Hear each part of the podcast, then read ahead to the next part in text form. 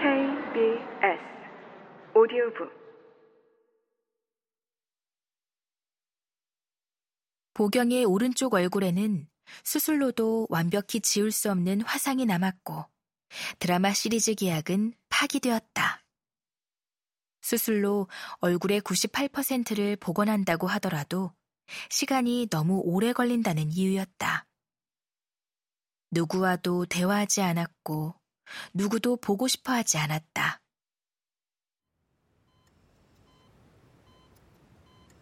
모치는 매일 아침마다 새 반찬을 해왔지만 보경은 뚜껑을 열어보지도 않았다. 낮에는 이불 속에만 있었고 밤이면 반쯤 풀린 눈으로 창문만 바라봤다.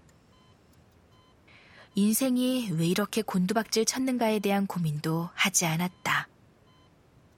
숨 쉴 때마다 늑골이 아파 그 고통으로 자신이 살아있음을 간신히 느꼈던 날들이었다.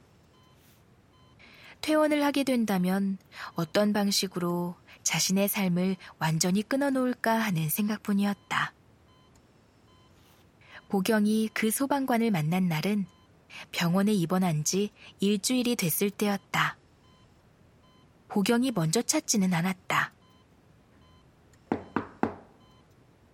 소방관이 찾아왔을 때 보경은 누구와도 만나고 싶지 않아 돌려보내고 싶었으나 차마 생명의 은인을 매몰차게 외면할 수가 없었다. 보경은 거울로 잔머리를 정리하고 색없는 립밤을 발라 소방관을 맞이했는데 병실에 들어서자마자 꾸벅 인사하고 들어오는 소방관을 보고 젠장 하고 후회했다. 삶의 이유는 의외로 간단하게 생겼다. 선남선녀가 목숨을 계기로 만났으니 사랑에 빠지기는 쉬웠다.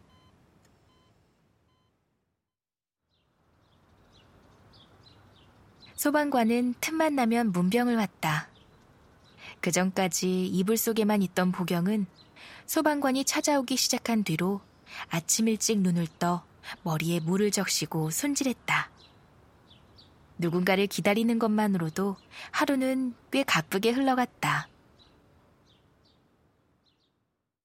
시간이 빠르게 흐르자 자연스럽게 회복도 빠르게 진행되는 것 같았다.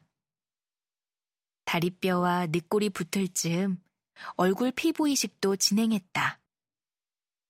여린 허벅지 안쪽 살을 떼어 얼굴에 붙였다. 화장으로 가리면 티가 나지 않았지만 보경은 굳이 화장으로 수술 자국을 가리지 않았다. 이미 새겨진 자국을 평생 숨기고 살 수도 없었으며 무엇보다 앞으로 평생을 함께할 것 같은 이 소방관이 치료 과정을 전부 지켜봤기에 아무런 거리낌이 없었다. 인생의 밑바닥에서 만난 사람은 편안했다. 실제로도 보경이 지하에 있을 때 만나지 않았던가. 보경은 소방관이 프로포즈를 해왔던 날 반지를 왼쪽 약지에 낀 채로 물었다. 당신까지 위험해지는데 왜 나를 구했어요? 3%였잖아요. 고작 3%인 거잖아요. 사람은 기계와 달라서 꺼진다고 완전히 멈추는 게 아니니까요.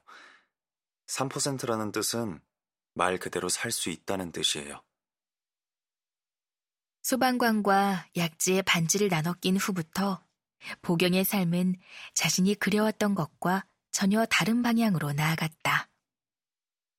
배우의 꿈이 사라진 것은 아니었지만 다급하지 않았다.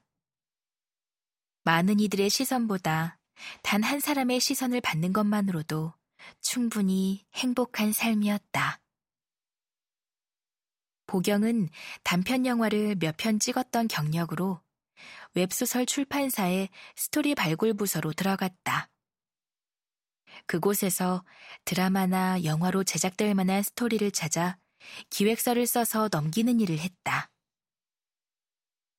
보경은 스스로도 단편 영화에 출연한 것과 스토리 발굴의 연관성을 찾지 못했으나 취업이 어려운 때에 일을 구했다는 사실만 감사히 여겼다. 일은 바빴지만 사내 분위기가 좋았고 야근과 회식을 강요하지 않아 그곳에서 꽤 오래 버텼다. 그러면서 점점 배우로 출연하는 것보다 이야기를 써내는 것에 관심이 생겨 퇴근 후 종종 컴퓨터 앞에 앉았지만 단 한 글자도 써내지 못했다. 보경은 자신이 적는 모든 말들이 지나치게 관념적이라는 느낌을 지울 수 없었다. 보경은 한 번도 찾아가 보지 않았던 점집에 찾아가 부적도 하나 만들었다. 소방관의 베개 밑에 두면 불운을 쫓을 거라는 부적이었다.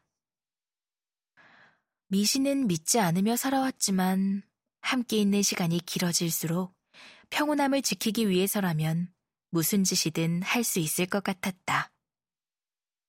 더불어 보경은 내내 그 3%가 불안했다.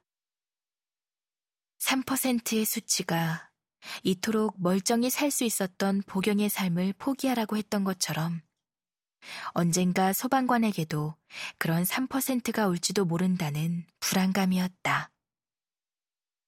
결혼 4년 차에 첫째 딸 은혜가 생겼고 그 후 2년 뒤에 둘째 딸 연재가 생겼다.